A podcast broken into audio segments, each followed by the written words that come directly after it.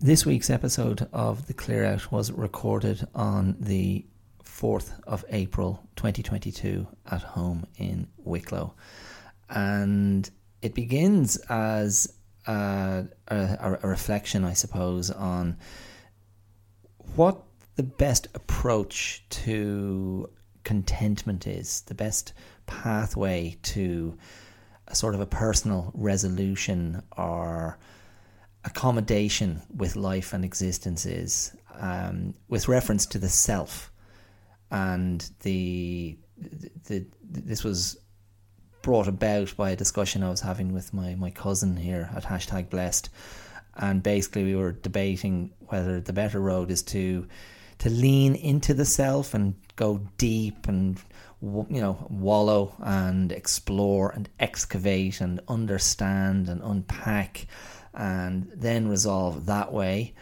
Or if there is a much more concentrated uh, attempt to achieve the removal of self a sort of a a, a healthful eradication uh, or erasure of self to sort of anonymize oneself and give oneself over to life um, with a sort of a, a very positive um, passivity and radical acceptance rather than a, a, determination to try and control everything and to to to drive one's sense of purpose from a an egotistical or egoistic point of view. So that is really the beginning of the uh, the discussion in this week's episode. But what really, what I really end up focusing on is how, regardless of the the, the, you know, the philosophical nature of that and how it fits into maybe you know psychology and wellness approaches, I I I, I conclude quickly that we are all fascinated by individuals um, in terms of the, the, the, stories we consume and the art we consume, particularly. Um, we love we love seeing our humanity reflected at us through other individuals or seeing aberrations of humanity in the individual and we like historical figures of exceptionalism and we're drawn to um, deep studies of self um, as it exists in other characters. And so the the the, the episode really goes into three in my opinion, three great examples of examination of self uh, from the movies.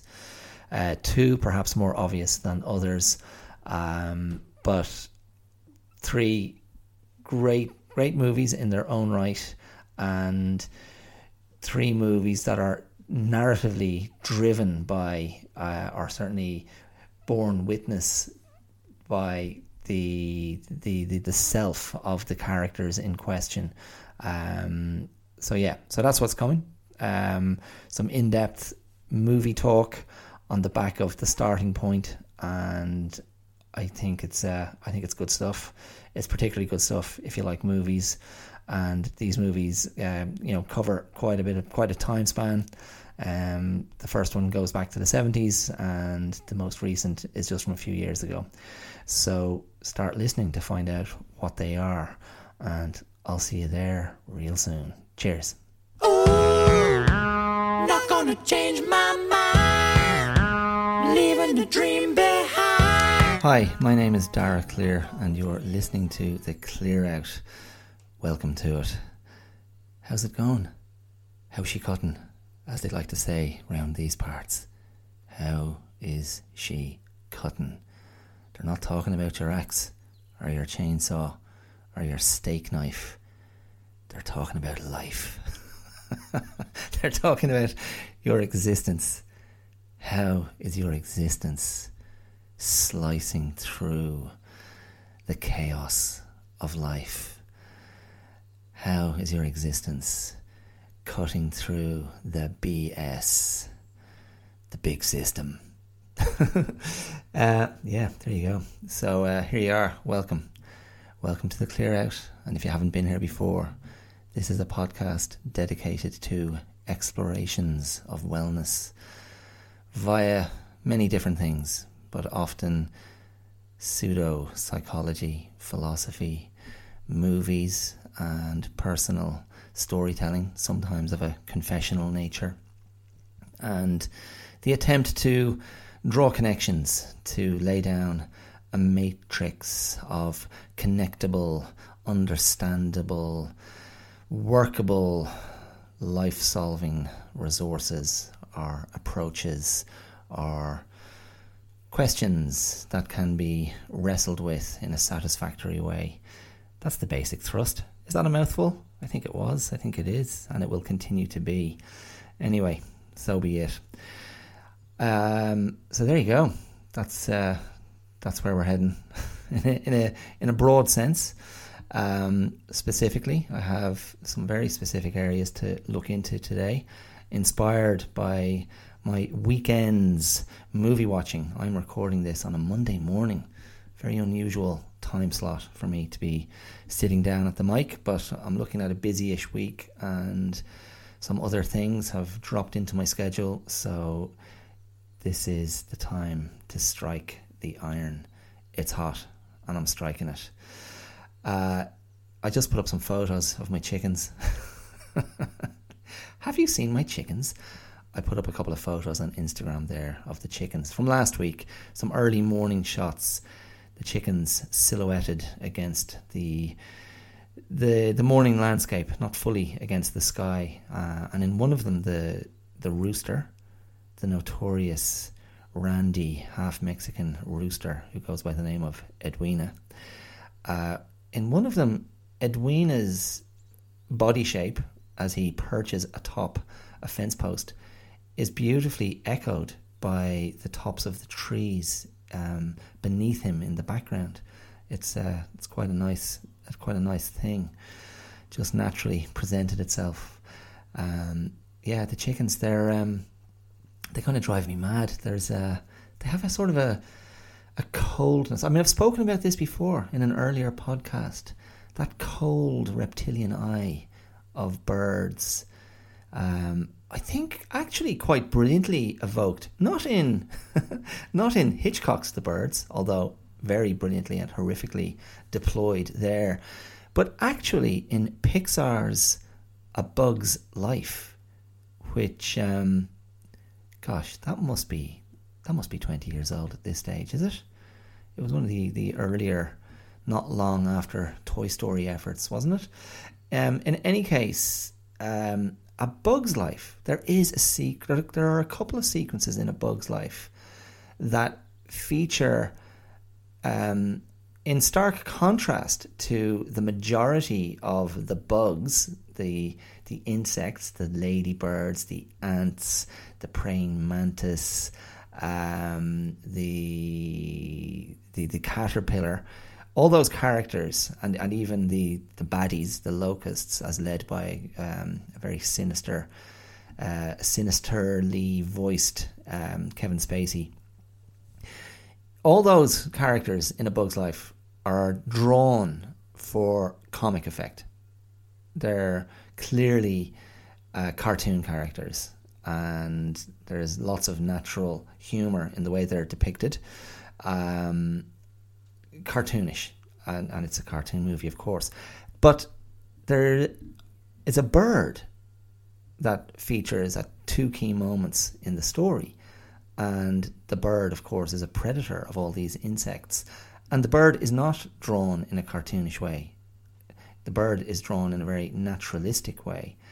And the just the the mechanical compulsion um, or the mechanical staccato rhythm of the bird preying on insects is is actually used to quite terrifying effect in the story.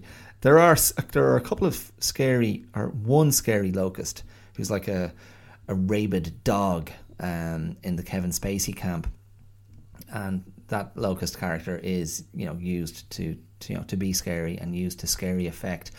But the bird, ironically, the, the one character in the whole story that's not depicted in a cartoonish way, is genuinely sort of chilling um, because there's no caricature, there's no exaggeration, and there's a sort of remorselessness and a, a pitilessness to the bird that, and that's why I use the word mechanical.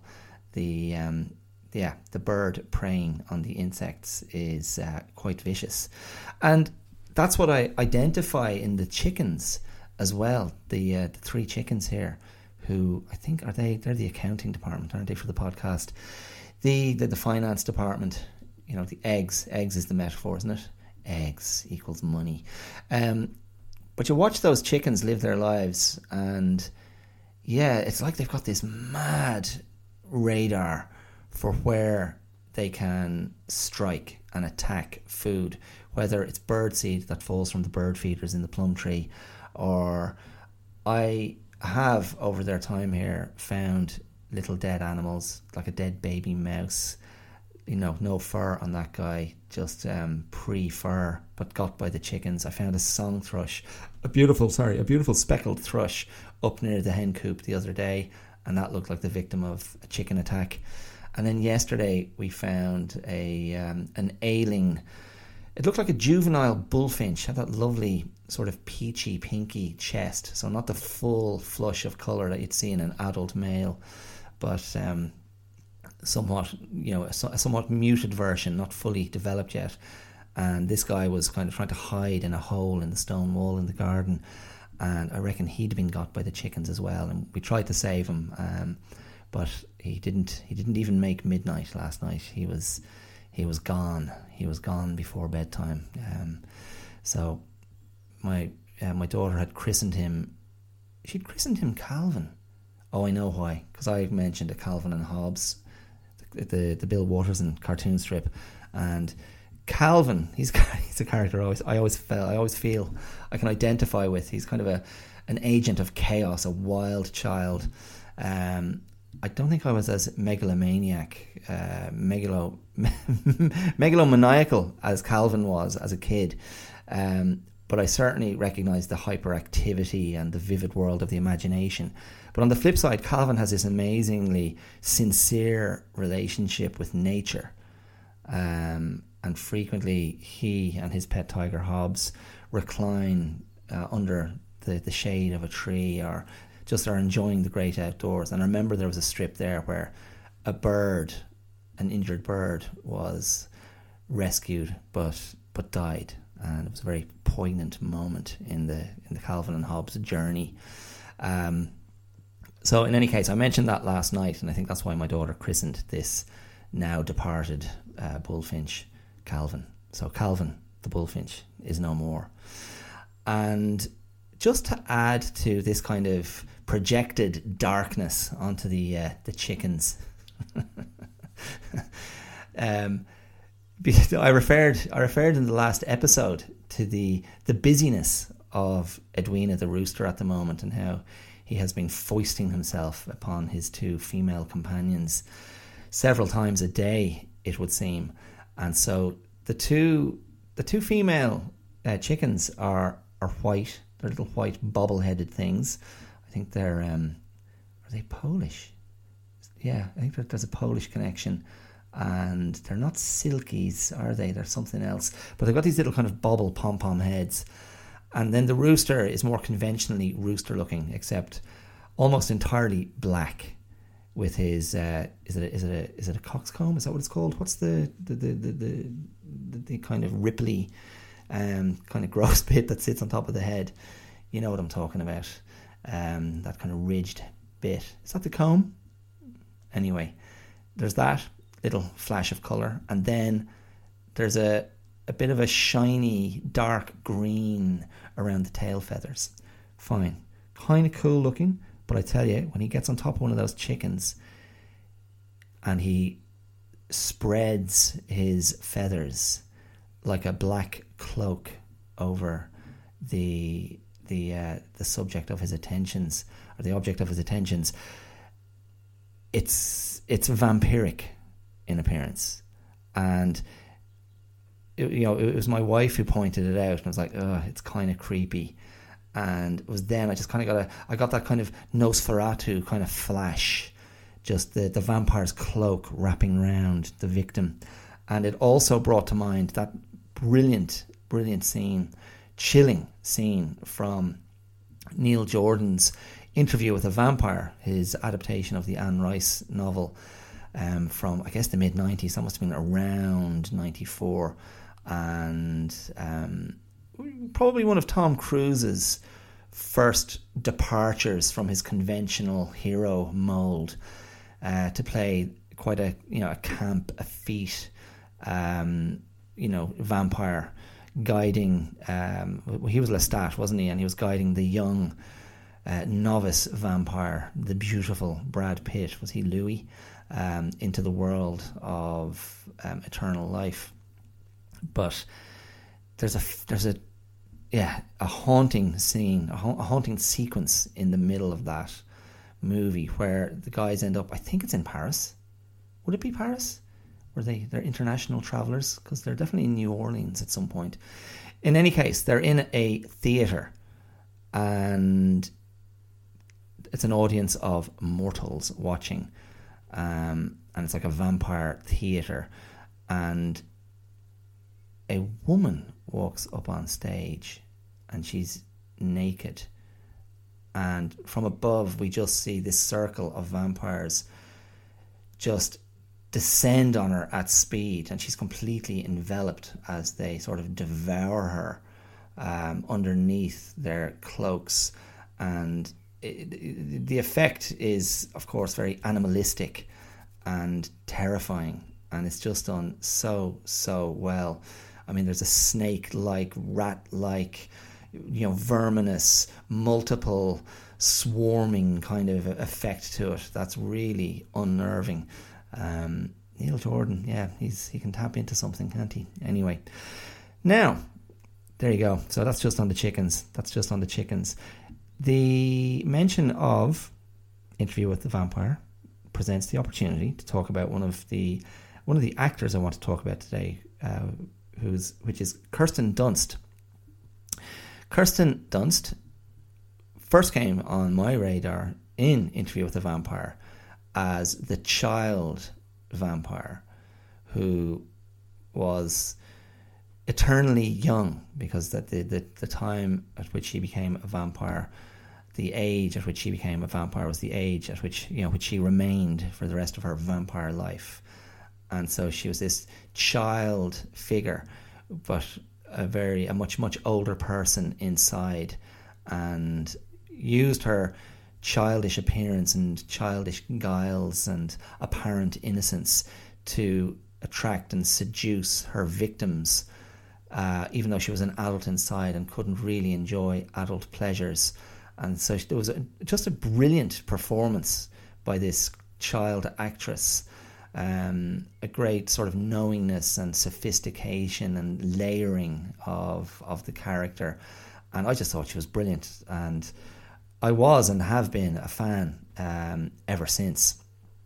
She, to me, I was thinking about it before recording today. I was thinking she's, she's, and it, it, you know maybe in, in recent years as she's shifted into more mature characters, um, it's less. She's using this natural thing she has much less, but she is a naturally luminous performer, and she has never, I felt, she's never been a highly sexualized performer, which is probably a little bit unusual for an attractive young Hollywood actress. I, she is, I think, very attractive, um, but she has always had this kind of inner light in her work. I feel there's just been, and there's a lightness, a lightness to her her acting and yeah, she was the main actress in one of three movies I watched this weekend, which I, uh, which I'm going to talk about um, in in a little bit. But let me just um, do a little bit of uh, preamble to set to set the sort of the broader topic of what I'm talking about. So I was having a, a chat with my, my cousin here at hashtag blessed, and we were just having one of those general um, you know existentialist how do you cope with life you know and, and how do you cope with what life throws at you kind of chats and discussing kind of buddhist concepts and other existentialist approaches and looking at Western duality um, and you know discussing the the rights and wrongs of placing oneself at the the center of the frame and at, the center of the story and, and like this is this is a theme that I have touched on several times before. Um, if you've listened to the to the podcast you'll have heard me speaking about the the great benefits I believe of being able to let yourself go of letting yourself be an object rather than dwelling in the subjective in a compulsively egotistical way. And I'm not I'm not saying egotistical in a I'm not loading that with any massive negative um, connotation there, but I have discussed this idea of if we can relax and deepen and trust ourselves and trust that we know ourselves, we, we can be a lot less anxious about how we travel in the world and how we're perceived by the outer world and what our engagements are um, with others and with the world around us. And if we recognize ourselves more from a a witnessing point of view or a distance, a distanced perspective, where we see we're just another entity, we're just another life form, another organism, and try to lower the stakes and take a bit of heat out of the great I, the great me, the great I am, the great I want, the great I need to, I should. All those big capital I's, all those first person um, understandings of existence uh, can often be unhelpful and can leave us in a sort of locked in a cell of self out of which we we struggle to escape. And this was this was part of the discussion I was having with my cousin yesterday and we were just questioning the you know where the better path lies. And you know leaning into more the the buddhist you know detachment sort of idea the removal of self not obsessing about you know good bad um, that endless sort of dichotomizing that we're conditioned to do in the west where it's sort of a often a, zero sum game I'm either this or I'm that. Um, rather than looking at the the multifaceted multi-valenced you know multi-layered expression um, and the multi-layered kind of experience of being human. Um, and looking at that in a very accepting way in a way of sort of um, very you know what what I think of as very benign and consistent acceptance, um, which is you know which is a far cry from the general thrust of a lot of sort of pop psychology and pop wellness advice that prevails on a lot of social media platforms in the modern age, which pushes towards a hyper happiness and a hyper, you know, positivity, um, hyper success, hyper optimization, and a sort of a, a relentless performative happiness and a relentless performative wellness, um, which I have argued before. Um, well, one, I've, I've made it very clear I don't like it. I have great distaste for that that push in that direction. Um, and I've argued that it, it, sort of lends itself to a sort of unhealthy um, fanaticism, an unhealthy obsession, and a sort of a, a misunderstanding of of kind of the, the, the sovereignty of self um, that I feel is very still often massively connected to and I mean, I argued this the other week, I think still massively connected to very conventionally um, capitalist ideas of progress and capitalist ideas of success and arrival. Um, and it's you know it, it, it's it's it's often about accumulation um, of experiences. It's often about um, the, the the the the achieving the achievement of goals. So very goal oriented, um, which to me always takes us away from the present and being present. And so, you know, one of the things my cousin and I were discussing yesterday was the idea of the leaning into the idea of the the abandonment of self and the real kind of giving away of self, the letting go of self. And as I put it to him, I was saying it's like it's almost like you're willingly bringing in a disintegration of self, a disintegration of that matter, like dust in the wind, and you're just throwing it up into the universe and offering yourself into the great sort of universal life force and universal energy, um, just to be a part of the matter of existence and within that there's an you know there's a an anonymization. You're rendering yourself anonymous. You're bringing yourself into a into a a non I mean, and this is not said in a a negative state but you're bringing yourself into into nothingness into a very non-specific state where you're focusing on just existence. I exist. The matter of me exists. And that is perhaps you know that is that is a path. That is a path to not being stuck in a place of angsty self-examination.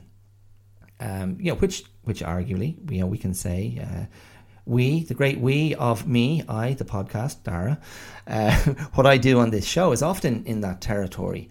But I'd like to think it's coming from a place of of calmness, of of non ego. I think um, it's tricky. I mean, I'm trying to walk this line, but I mean, the nature of you know someone who has you know weekly put out a podcast that is massively an exploration of self and then say, uh, you know, it's not about the self.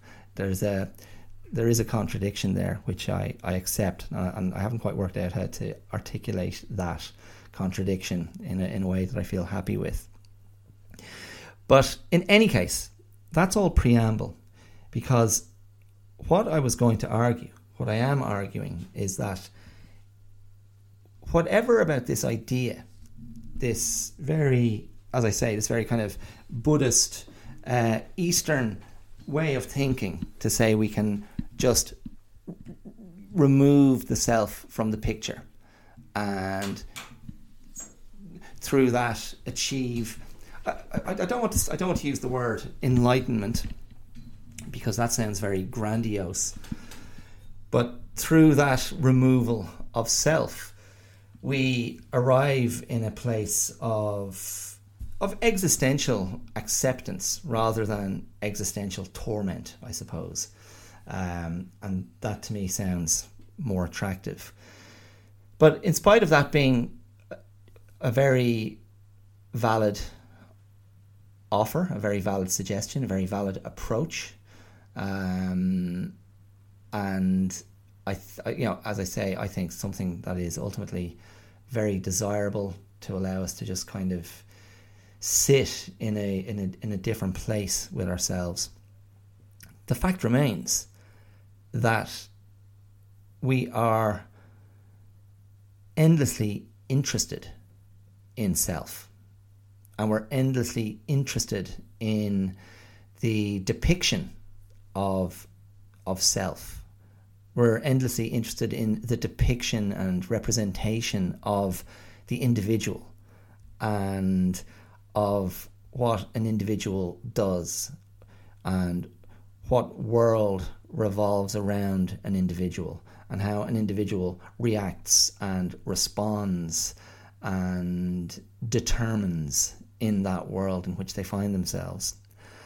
And I was I'm reflecting on this in terms of how many how many stories and how how much art revolves around the individual, the individual character, um, and even throughout history, you know how much history is like how, how much of the uh, I won't say history, but rather the the recording of history and yeah, like like so so within the great historical record throughout you know throughout the history of, of human existence as long as we've been we've had the capacity to document um, the the the stories and accounts of great individuals have been have been legion and that's still a dynamic and still a a mode of human storytelling and a mode of human understanding and human representation that we're all drawn to. And it's across the board, it's across the arts, particularly.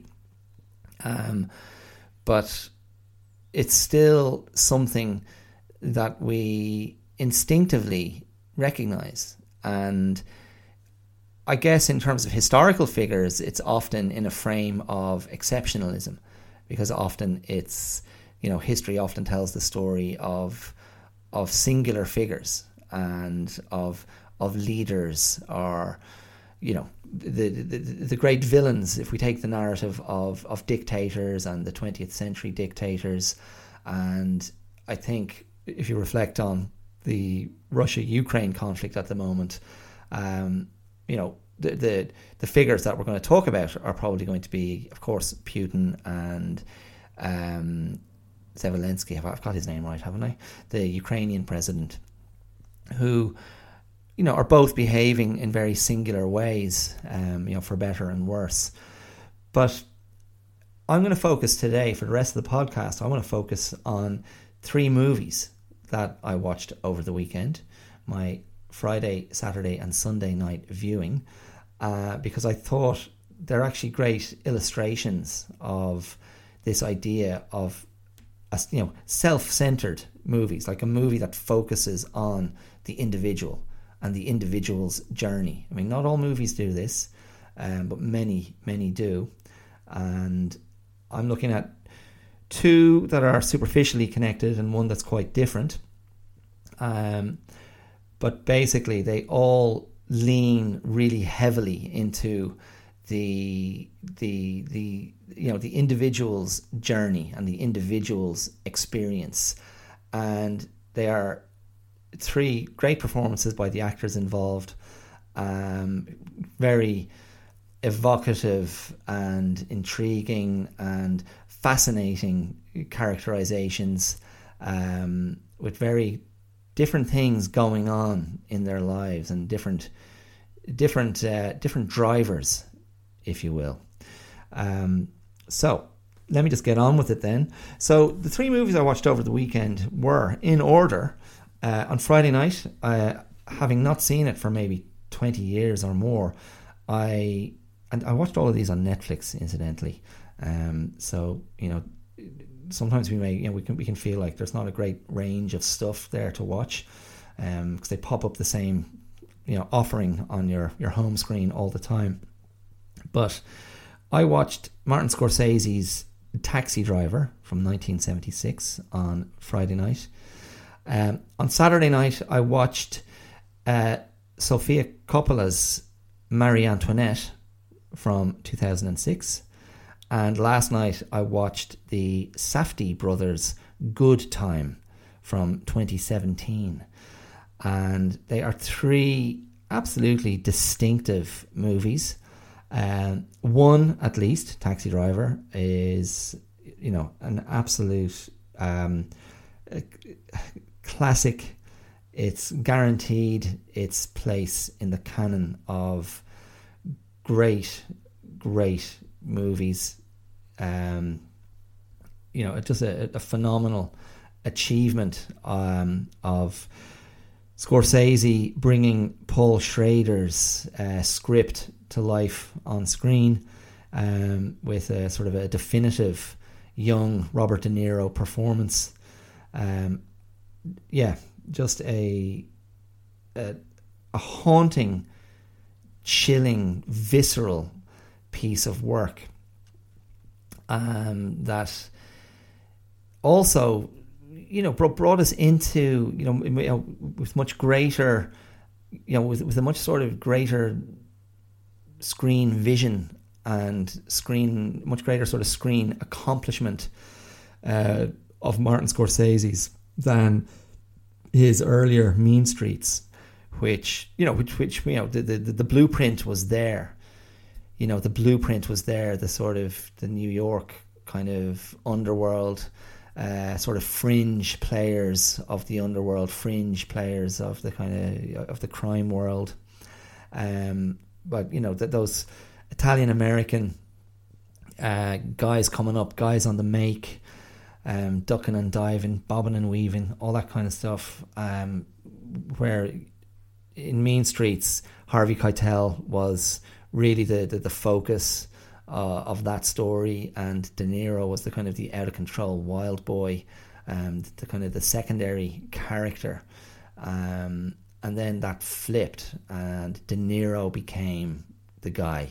De Niro became Scorsese's guy, and it's his it's his world that we're brought into in Taxi Driver, and it's you know one watching it now you might be struck just by how youthful De Niro looks. Um, I mean, I think at that stage he was he's playing I think 26 or 27 in the movie. He might have been in his his early 30s at that stage.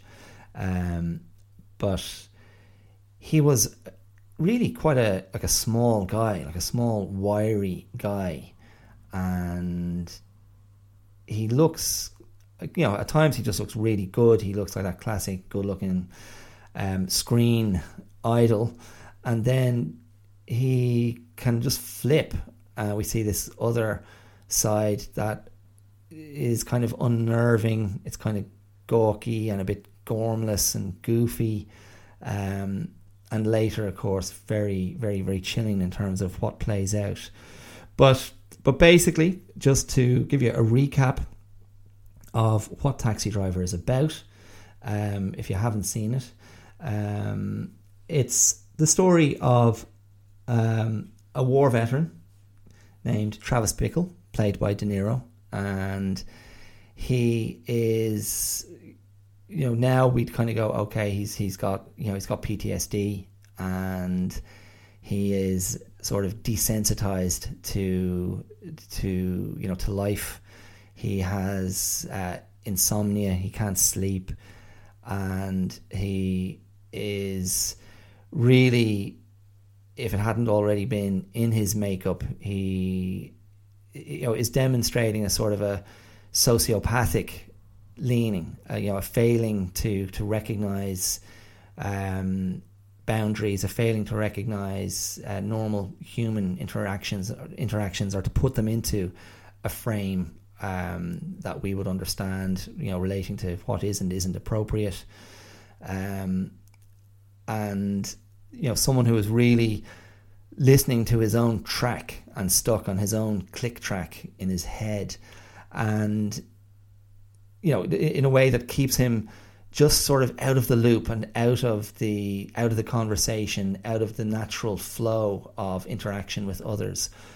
But basically, the movie starts and he gets a job as a taxi driver because he can't sleep at night. So he wants to do, you know, work long hours and get through the nights. And the story, really, of the movie is his um, his kind of unraveling, I suppose, and his sort of disintegration or his descent into um, sort of fatal action um, brought brought about by his own desperation, his own you know inability to to achieve a sense of control over the world in which he finds himself. And in this particular movie, and you know, it's it, you know, it, it, it's it's become you know, it, it's a cliche. Um, it can be a cliche of movie criticism, but it's very evident here. You're looking at um, a pre-gentrified New York, and like I would certainly remember that as a kid, like depictions of New York and two movies come to mind, which I've mentioned before on the podcast um, The Warriors and Fort Apache, The Bronx, both sort of early 80s um, movies set in New York and presenting New York as a sort of urban hellscape of you know drug addicts and prostitution and social decay, moral degradation, um, entrenched sort of cynicism, evident fear and danger and electricity. New York as a sort of a horrorscape, and you know, you know, in, in the Warriors, that's presented. You know, that's kind of hyped up because we were brought into the world of you know of street gangs with you know different colors and masks and costumes and whatnot. But very much that was very much how kind of New York, I guess, on one level was in the you know late 70s or the 70s and early 80s um, and it felt gritty it felt scary it felt real. And taxi driver is very much in that place as well. Um, you know it's it's it's it's the nightlife particularly that De Niro's character Travis Bickle experiences in his taxi. And there's a you know there's an edginess there's a messiness, um, and it's it feeds into his sense of alienation and his sense of disgust and disdain and his sense of wrongness, like the, the sense of this, you know, this is a messed up world. But then what we see in his daytime activity is he is drawn to um, a campaigner for a presidential candidate, a beautiful um, campaigner in white, uh, a young Cybill Shepherd. And he sees her and he approaches her and he is he is persuasive and charming because he's he's kind of speaking a language um, that's coming from you know coming from his place of being misunderstood and um, his his place of not being able to identify or relate. And he speaks to her and sort of goes, I, I can see you're lonely. I recognize something in you. Um, and she's taking it at face value and is kind of seduced by it. And then on their first date, their first proper date, like they, they go for to have a coffee first, but then he takes her out and brings her to, um, you know, an adult cinema to to watch um, uh, you know a pornographic movie, and he he he's completely bemused when she walks out after you know within minutes of the the opening of the movie, and he doesn't understand why she's offended or uncomfortable, and it's kind of it's a bit of a breaking point for his character, um, and it really is the final sort of the final thing, the the you know the, the straw that breaks the camel's back, the tipping point, and he determines to to take action. And the the other female focus uh, of his attention in the movie is Jodie Foster as a child prostitute who is under the the care of Harvey Keitel's um, you know virile, slippery, uh, kind of dancing pimp who um, is just this kind of extraordinary street creation who is mocking De Niro's character when he's first approached by De Niro. But ultimately, De Niro sets about on a mission to to liberate the you know to liberate Jodie Foster's character, and it, it all comes to sort of a, a bloody conclusion. And in the mix of all of this, or in the, in the, you know in the backdrop, is the story of the the, the presidential candidate candidates campaign, and you know, that journey of, um, you know, a public representative trying to get elected and trying to speak for the people or to convince the people that he is the right man for the job. And, you know, De Niro's character tapping into, you know, what is this journey? What is this journey of of salvation? What is this journey of of, of rescuing the country? Um, is this guy the great white hope?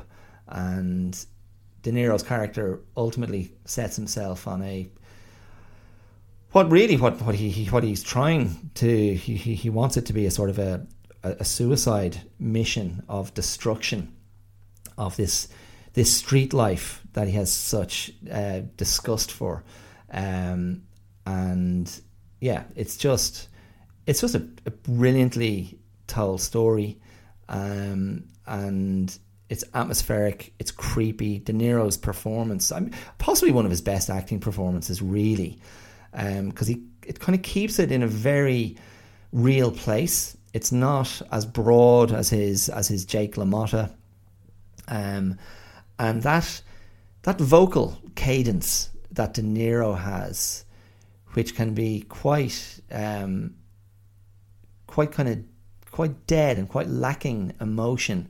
Um, and I spoke about this in his his character in The Deer Hunter.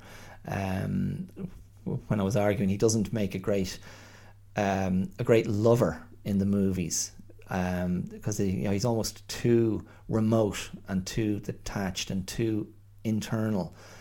But it, he uses it to such brilliant effect in Taxi Driver, and he is a chilling, fascinating, slightly terrifying character who, in a way, watching it now, um, you know, whatever it is, 45 years, um, 45, 46 years later, um, is it's amazing how resonant the story feels.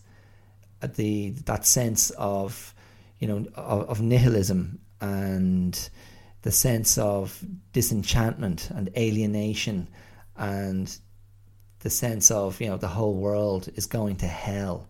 So i've got nothing to lose.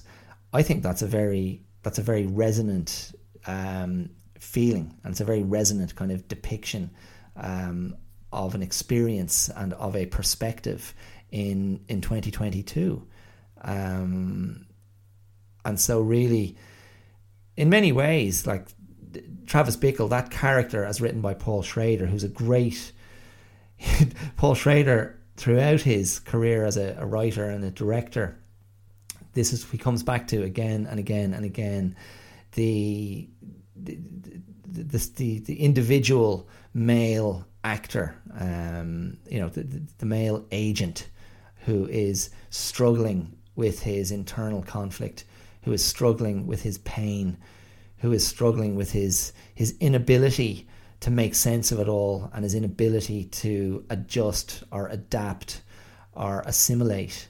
Um, and throughout Taxi Driver, we have De Niro's voiceover from his character's diaries and he famously refers to himself as God's lonely man, and that is really it, it, it's a it's a Schrader archetype at this stage.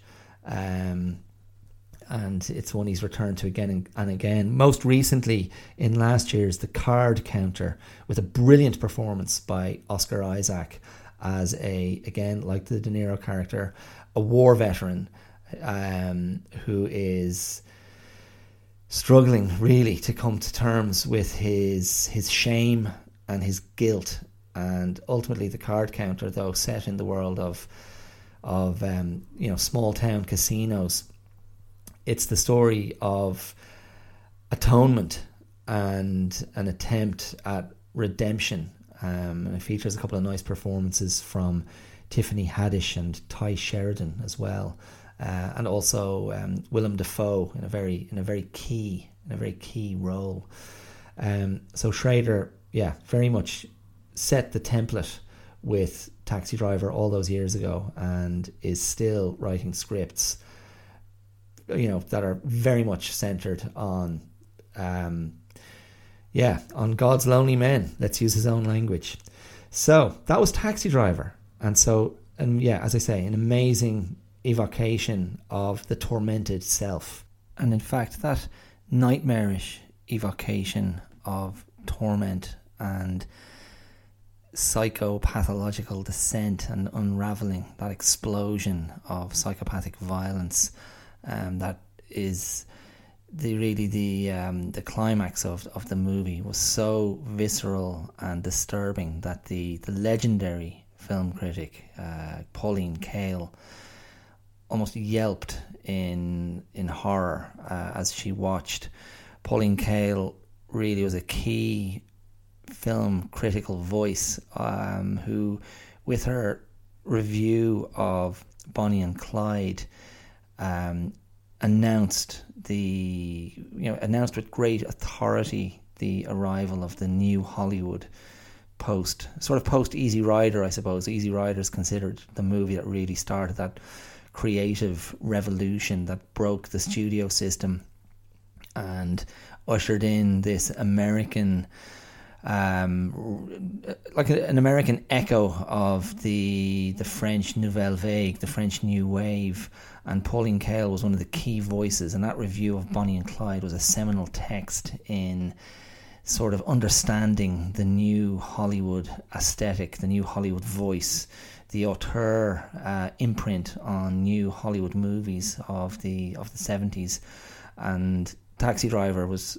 very much in that vein and her reviews are key texts for anyone who's interested in in movies of that time. And I will I'll include I'll include in the uh, the description to this episode her original review of Taxi Driver. I, I, I was looking for it online and found it on a nice website that gives a little a nice little preamble and kind of sets the scene for the review. And it it, it, it brought to my attention um, again that Pauline Kael didn't have a great relationship with Paul Schrader, so she she barely gives him credit for for Taxi Driver. Um, really focusing her praise more on Scar- on Scorsese's achievement rather than what Schrader achieved and what he created with that script.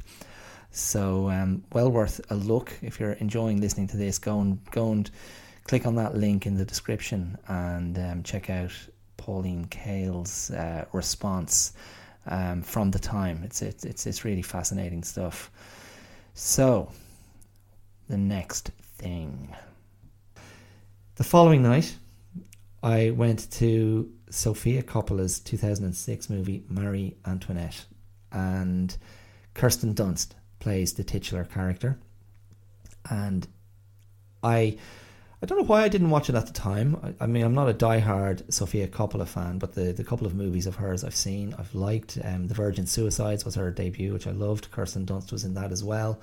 Um, of course, she did Lost in Translation, the the Bill Murray, Scarlett Johansson um, drama, romantic drama, life. You know, such a yeah. I, I really like that movie. Um, it was a real kind of moment. It felt um, at the time. But um, I haven't seen I hadn't seen much else of Sofia Coppola's. Um, but this one, Marie Antoinette, is yeah just a, a, a visual feast. And before I talk about Kirsten Dunst's performance, the just the sense of of composition, Sofia Coppola's sense of composition um, her sense of uh, you know mise en scène, the the arrangement of the the, the images on the screen, um, and where she kind of puts the camera and how she arranges things. It's it's painterly. I mean, there are just some moments in that movie that just go, oh my, just the the way the light has been captured, and I, I didn't stop to to to look up the cinematographer, but they obviously deserve massive, massive credit as well. Um, in fact, I'll just I'm going to quickly give them a reference because it feels wrong not to. Um, but yeah, color and light um, and just the the aesthetic the aesthetic delight of that movie is it's just something to be immersed in. Absolutely beautiful to look at, and the the cinematography was by Lance Acord. Hmm, never heard of him actually, but there you go. So Lance Acord definitely has a lot to be thanked for, and KK Barrett was the production design, uh, production designer for that movie. But really, just you know, just absolute immersion in in beauty and loveliness. Um, and they they were they they were allowed to shoot in the Palace of Versailles, and they do it to to great effect. And what's also then you know what what what I think you know what Sofia Coppola brings to that because you know we can think about historical dramas and we can think about you know period dramas and often they can be a bit staid and a bit stuffy and a bit dry and humorless and stiff and that's just not her bag. And she brought that you know she brought a similar quality to the Virgin Suicides her adaptation of the Jeffrey Eugenides novel um, when she you know made her mark. But there is something um, certainly in the movies in the movies of hers I've seen she is great at evoking a sense of of atmosphere and and texture and bringing us into the sort of the interiority of her characters. And it's something about the way she uses sound as well they seem to me to be very um, hourly calm kind of movies.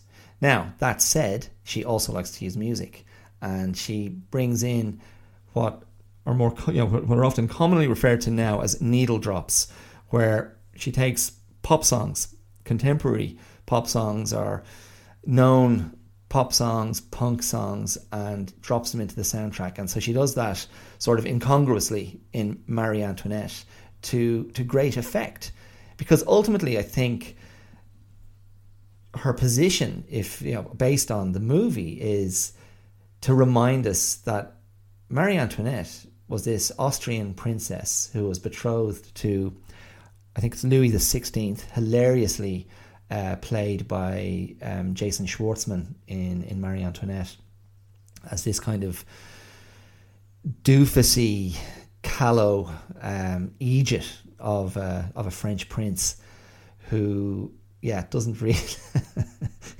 he's just so ill equipped to to um, to be a, a husband, so ill equipped to perform his husbandly duties, particularly in the attempt to sire um, an heir to the throne.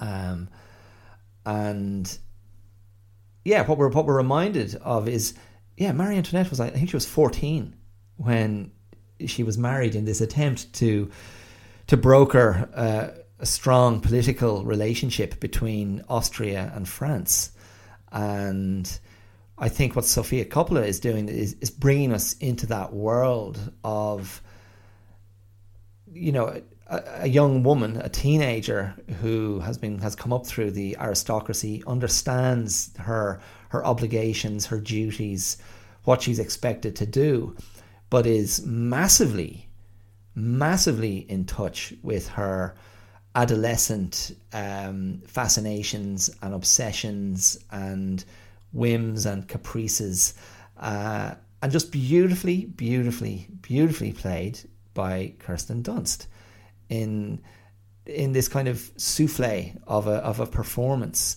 that this I think this is her kind of great gift. It's not in any way empty because that's her quality as an actress um, is that she is I think very believable and there's a, an intelligence sort of simmering not not necessarily she doesn't necessarily place it in a very intellectual heady I'm smarter than everyone. Like her, just her emotional intelligence and her ability to to bring the sort of the the, you know, the internal pulse of the character, that person, that their their personality, very much is very much present at all times.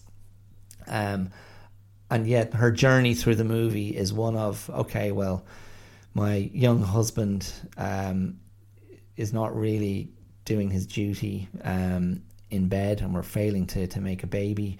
Well, I'm going to get on with enjoying the the riches of my role, and I'm going to enjoy the parties and the public occasions, and I'm not going to be held back. And Kirsten Dunst and Sofia Coppola, I guess, conspire to go.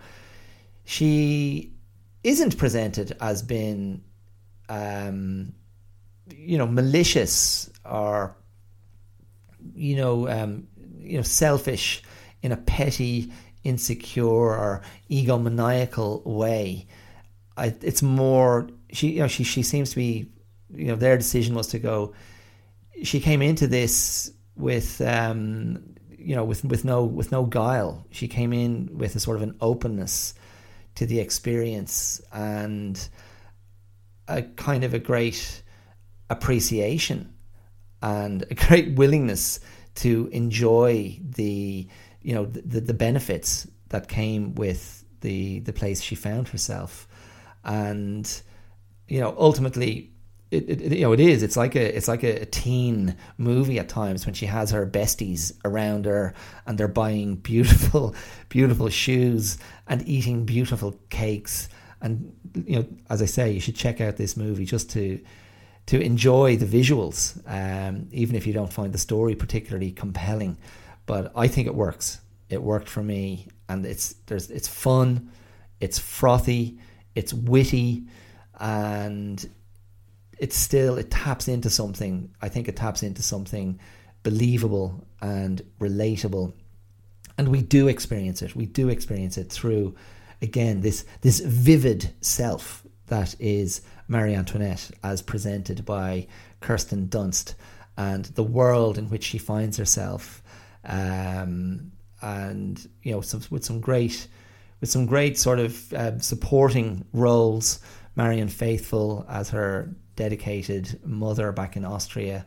Danny Huston as her brother, drops in momentarily.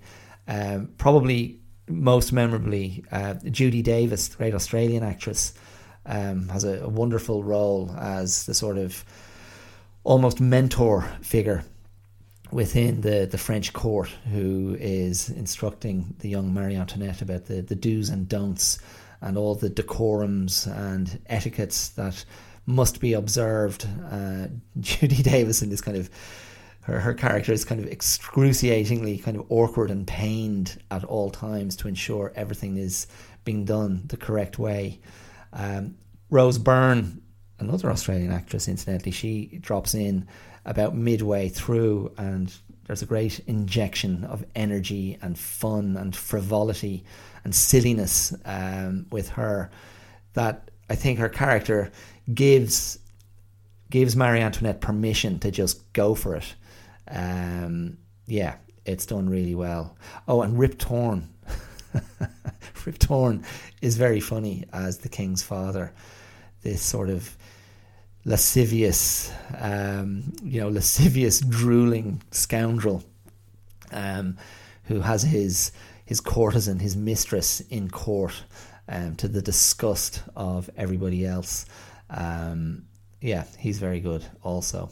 Uh, and Steve Coogan, the, the, the, the English comedian actor, um, he's very good in it, really solid. But I think the funniest thing about him in the movie is his extraordinarily hideous haircut. Um, at one point, uh, we, we, we see him without his without his wig or his hat, and oh it, yeah, it's something to behold. He's like a, a butchered poodle, but really fantastic and well worth a watch. Um, and yeah, I think very, very sort of, you know, you get that sense at the end. It, it takes it, it, the movie travels to its its natural endpoint, which is the collapse of the monarchy, the collapse of the aristocracy in France. The storming of the Bastille is reported, and um, Marie Antoinette, you know, again in in the in terms of the story, you know, kind of heroically stays by her man in their palace and the kids while the mob gathers outside. and the the closing scenes. I, I thought we were going to end with the the guillotine, but in a way, I was relieved that that wasn't Sofia Coppola's choice. Although we're left in no doubt as to where it's going to end, but it's it's quite a quite a judicious, um, melancholy ending, um, and yeah, just really nice. And it was funny. I, I was I was thinking about it this morning. If you're talking about you know the young the young performer playing this distinctive historical figure, it, it made me jump back in time to uh, Tom Hulce in Milos Forman's um, Amadeus, uh, his Oscar winning uh, biopic of Mozart from 1984. And I remember seeing that as a kid and thinking, you know, wow, you know, what an amazing, an amazingly electric uh, performance by the young Tom Hulce. Uh, I'm not sure. I haven't watched that in a long time, and I'm not sure how well the Tom Hulce performance has aged. Mostly what I remember from it now is his high pitched laugh as the young genius composer. Um, probably F. Murray Abraham as the embittered lesser composer um, who's languishing in Mozart's shadow, Salieri. His is probably the more memorable part, um, and his kind of bitterness and delight at at um, Mozart's ignominious end. Um, but I'd have to rewatch it. I'd have to rewatch it. I think um, is it Don Giovanni that's uh, used to great dramatic effect in that movie. Um, but yeah, it, it, I, I, you know, maybe they're maybe they're good companion pieces. Um, you know, lives in the kind of the European courts, and two great youthful performances. But as I say, I'm, I'm putting a little asterisk beside Tom Hulce's performance. I'd have to go back. I'm not sure how well it has aged. Incidentally, the English actor Simon Callow, he he portrayed um, he portrayed Mozart in the stage, the stage production of of that script because I think it was a oh, I'm going to go blank the the playwright's name wasn't it the same playwright who did Equus? Is it Peter Shaffer? Did he do the the play of Mozart of Amadeus for the stage? And Simon Callow played him on stage, and he does appear in Amadeus the movie as well as um, I, I, can't remember what the role was, one of the courtiers or maybe another musical figure. I can't remember. Anyway, blah blah blah. Okay, so the third movie I watched, very interesting. Um, Good Time from um, just five years ago, 2017 and directed by the Safdie brothers, uh, Benny and Josh Safdie.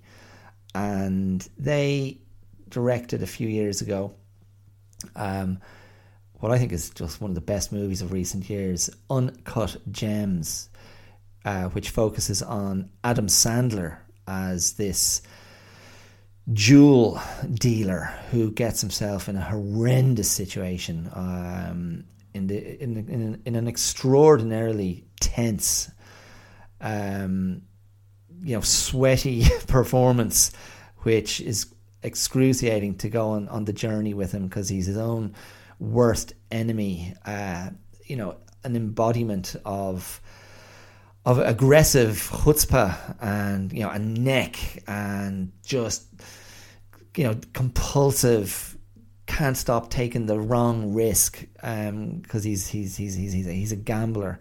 And Uncut Gems is just a, a nerve wracking ride um, on, the, on the end of on the end of your kind of you know your your your vicarious kind of wits as you, you go on the journey with Adam Sandler, who is just getting away with it, getting away with it, getting away with it. You've got to watch that movie, Uncut Gems, which I think is still on Netflix as well.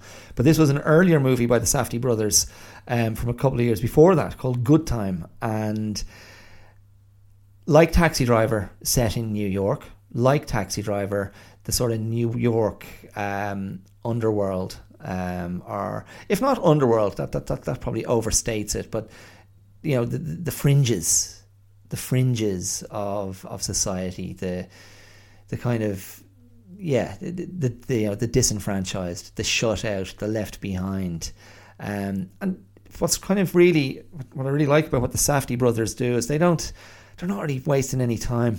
they're not wasting any time kind of going, let me bring you into the world of these guys. They just go for it right from the start. And the central figure is played by Robert Pattinson, who who came to the world's attention really in the Twilight movies as the mopey vampire um, Edward. Is he, is he Edward? I mean, I remember watching that movie on a plane, the first Twilight movie, going, "Oh it's Grant, whatever." Um, and then it just became this massive franchise phenomenon. And I think the actor Robert Pattinson, who's who's English, was just in you know he's probably the number one heartthrob for teenage girls all around the world. Um, and I can't remember the the the other male heartthrob who was in it, who, who he was a werewolf in the in the in the movie series. Is it Taylor? Taylor something? Um, but of course, um, Kristen Stewart, not Kirsten Dunst, but Kristen Stewart was the was Bella, the, the the human who falls in love with Edward the vampire in the Twilight movies, and yeah, like he just he was a type, the kind of the Byronic, the Byronic mopey the mopey, languid lover with you know alabaster skin because vampires don't go out to get a suntan for obvious reasons.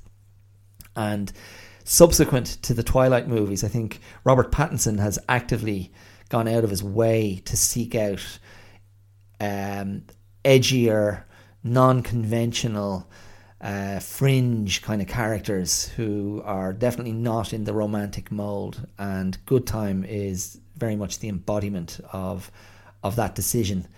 Um, and basically, he is a he is a, criminal, and he the, the movie is fundamentally about a a, a bank heist, a bank robbery that uh, ends up going pear shaped and his partner in crime is his intellectually disabled brother, played beautifully by one of the, the, the, the co directors, um, Benny Safdie. And it's right from the off, just from, and, and, the, and the movie opens with a scene uh, where the brother is in a consultation with a um, you know, a, a psychologist or a, psychiatrist, um, some sort of, uh, you know, psychological health worker, um, he's in a consultation, in a in, in an in an interview, and right from the off, I think Benny Safdie, you're just brought brought into that character immediately. I think it's a brilliant, brilliant performance, and such a contrast to his performance in Paul Thomas Anderson's Licorice, Licorice, Licorice, Lic- I am I wrong to say licorice? I mean, I, I can't get anyone to verify this. I look it up and I'm told licorice, licorice. Um, Paul Thomas Anderson's Licorice Pizza from last year. Great, great, great movie as you would expect from Paul Thomas Anderson. He just doesn't miss. And Benny Safdie is in that movie as, and I mean, this will draw a connective line to Taxi Driver as well. He's in that movie as a young, progressive, attractive politician. And he couldn't be further from the the, the, character that he plays in Good Time, who um, can, can can barely sort of articulate himself. Um, but yeah, that movie. I mean, I'd almost recommend the movie just to watch his performance, and he, he features much much less. He has much less screen time than Robert Pattinson. Uh, but the movie is driven really by Robert Pattinson's attempt to to basically um, get his brother out of custody, out of jail or subsequently hospital, where he ends up, um, and his attempt to kind of you know to liberate him. And it's again similar to Uncut Gems, just this sort of you know breakneck tale of uh, Robert Pattinson just trying to make the right moves. His character, he is a player, he's a hustler, he's a con man. Uh, incidentally, his character's name is Connie. Um, maybe that's coincidence, maybe not. He's a charmer, but he's got aggression, he's got edge. And what's kind of beautiful, and I think what's lovely about the movie is there's also a very evident um, vulnerability and love and humanity. I mean, he's he's driven by this love for his brother, even if you know how he chooses to try and be the protector or the problem solver is is coming from that kind of criminal mindset. The um, you know it's kind of got like a desperate hours sort of vibe. It's like you know you know my only choices are the wrong choices, um, but they're the best choices I've got, and yeah, it's yeah, it, it, it, and it is. It's great. It's it's it's a great performance, and it, it what what I think is really interesting about what the Safdies do is unlike Taxi Driver, where Scorsese is really giving us those beautiful, you know, nighttime visions. Uh, I'm talking you know, about a cinematic, from a cinematic point of view. Um, like New York wasn't a thing of beauty to look at. I mean, that was the point. But what Scorsese evokes with the kind of the, the neon, the neon landscape and the neon streetscapes and the kind of the the edgy, you know, hustling characters of Taxi Driver's Nightscape, including you know famously or infamously Scorsese's own uh, appearance in Taxi Driver as uh, a sort of a psychotic um, husband who's been cheated on um, a kind of a suited up, maybe Wall Street kind of character who gets Robert De Niro to drive him to where his wife is having an affair and he's looking up at her through. Um, he sees her, her shadow in the window. Uh, he talks about what he's going to do to her with his gun and where he's going to place it. And it's, yeah, it's kind of, okay, Martin, um, I guess that's what you want to show us. Uh, but you know, again, it's a it's a great it's a great character. Um, and maybe another another kind of you know a, a, another pebble in De Niro's shoe, so to speak, in terms of going. This city is screwed, but in any case, whereas Scorsese was trying to show us have a look at the streets, have a look at the lights, have a look at the action, see the people. So the Safdies take a very different approach because their their frame is often very small their frame is claustrophobic. It's about it's about kind of choices running out. It's about no options, and it's about being squeezed. And it's like they squeeze the screen, so we get a lot of close-ups, a close-ups of eyes and faces, and confined spaces. And you know, inside, you know, a, a, a tiny, a tiny sort of cheap house or apartment inside corridors. Um, uh, you know, inside alleyways, um, in inside a inside a, a minibus, and everything's kind of you know the walls are closing in, the ceiling is closing in, the rooms are cluttered. The screen is cluttered, the world is cluttered. There are no clean pathways, there are no clean avenues. Um, and Pattinson's character, Connie, is just, you know, relentlessly pursuing you know the options he thinks he has and he you know he leans on a, a girlfriend played vividly and kind of tragically and funnily by Jennifer Jason Leigh um, but then later he finds himself um, prevailing upon the kindness of strangers with whom he's shared a minibus with his with, with, who he thinks is his brother. Um, and he ends up sort of you know impulsively and desperately seducing the teenage daughter so she can't see his criminal face being paraded across the TV news station. Um, so he's just like he's just electrically alive to the moment and the immediacy of the situation and the immediacy of his choices.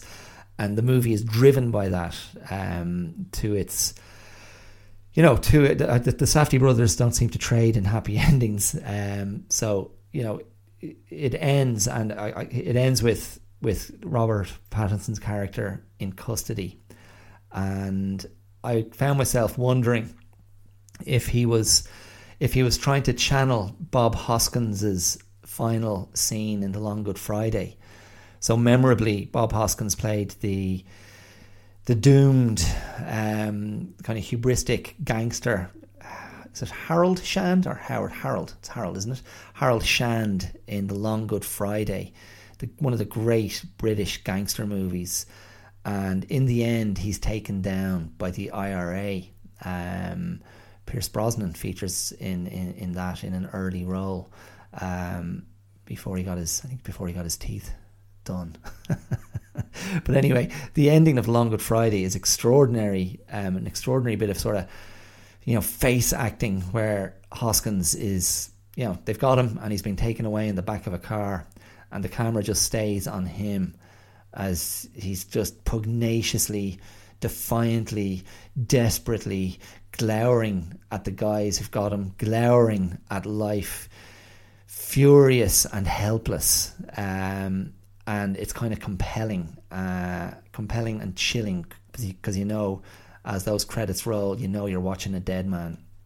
And similarly, at the end of Good Time, um, Pattinson's in the back of a squad car, and we're just looking at his eyes through the the grill of uh, of the of the car behind the the front seats, and yeah, you just see him processing the new reality, processing the new immediacy, and you know, there's glints of humor, you know, of knowing kind of, yeah, of course, how you know was it ever going to end any other way? You know, um, this this is my lot, and you know, it, it's. I think again, it's it, it's a great individual performance, and it's a great evocation of of self, and a guy who is just going for it, and and in a in a radically in a radically different way, in a radically different way to De Niro's Travis Bickle, um, you know, Pattinson's character.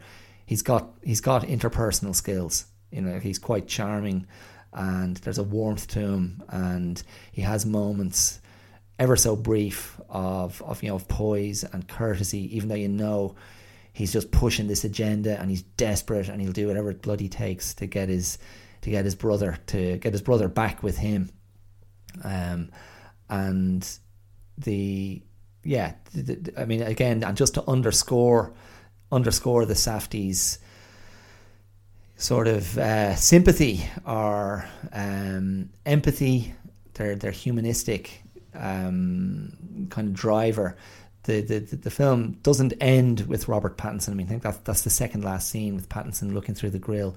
It actually ends with the brother back in um, back in care, back with the the the the psychiatric uh, person or the psychologist from the start of the movie and he's you know he's brought into a into a class into a session with other um, what other residents, clients, patients with intellectual disabilities with a very and it's a very it's actually a very warm ending. There's a sadness because Benny Safdie somehow you know brilliantly conveys the the sadness of the character and he's uh, there's a certain kind of broken heartedness there, um, and it's just lovely. Actually, it's just lovely. So it's um, yeah, there. It, it's a movie I'd, I wouldn't hesitate to recommend. Those those three movies, an, an interesting trio: Taxi Driver, Marie Antoinette, and Good Time, uh, and they're all there on Netflix. So um, there you go. I'm, I'm, this is my big plug for Netflix. Uh, well worth checking out. And it's just it's just to remind us that no matter what we can say philosophically, uh, existentially, psychologically about the primacy, about whether the primacy of self or trying to base our our wellness frame on self, whether that's worthwhile or not. Um, personally, I think it's a it's a kind of a two tiered approach. I think you know, you can, there's great benefits to be had from doing the work on yourself in terms of if you've got trauma to unpack, if you've got stuff you still haven't worked through successfully, if you're aware of certain patterns that aren't helping you, um, I think do the work. Do the work to get help, to seek help, to get yourself to a, a happier place with yourself. And it's it's then when it can be easier to to let yourself go to not be so focused on the great I, and you can be released to engage with life in a very different way, um, where you can be much greater uh, empowered, I would say, by not being anchored to to working yourself out. Um, and this is, you know, this I don't think this necessarily has to be a youthful concern. I think there's always always a place for learning. There's always a place for understanding ourselves better. There's always a place for changing patterns and walking into a better space in our lives. I don't think that ends. I don't think it has to end. Um, I hope it doesn't end. Uh, and I think that is very connected to being present um, and being alive to to who we are and where we where we are and who we're with and what we're doing and making that decision to to get on with it and to to engage um, with, with life to the, to the fullness of our ability and to make active decisions, even if that's um, the active decision to detach or remove or to power down. They're all good choices too at the right time. They are great choices. So I'm going to power down now. I've got a I've got a Tai Chi class to teach, and I'll be back. I'll be back next week. So I hope you enjoyed this episode. Very, very movie focused, story focused, character focused. But um, there are three characters. Yeah, I don't think you'll regret spending time with. Um, steel yourself though if you're going to watch Taxi Driver. It's a bit of a rough ride. Okay, you can throw me some love on social media. A couple of people have recently, and I am grateful. Thank you. Thank you for that love on social media. The Clear Out podcast is on Instagram. It's on YouTube. It's on Facebook. The Clear Out 2, that's the digit 2, number 2, um, is on Twitter. And you can email me, should you care to, at theclearoutlive at gmail.com. And if you want to support the podcast financially, throw a few euros my way. You can do so uh, using the supporter link wherever you're listening to the podcast, or you can become a regular uh, patron of the show using patreon.com forward slash the clear out. Um, and just throw me the price of a cup of coffee uh, once a month or once every couple of weeks. And that would be wonderful. Otherwise, spread the word, bump it on, pass it on to someone you think might enjoy it. And I'll be back. I'll be back next week with more. Okay, thank you so much for listening. I do appreciate it. You take care of yourselves out there. Watch out for the uh, watch out for the individuals, and don't forget, you're an individual too. Okay, mind yourself. Take care. Bye.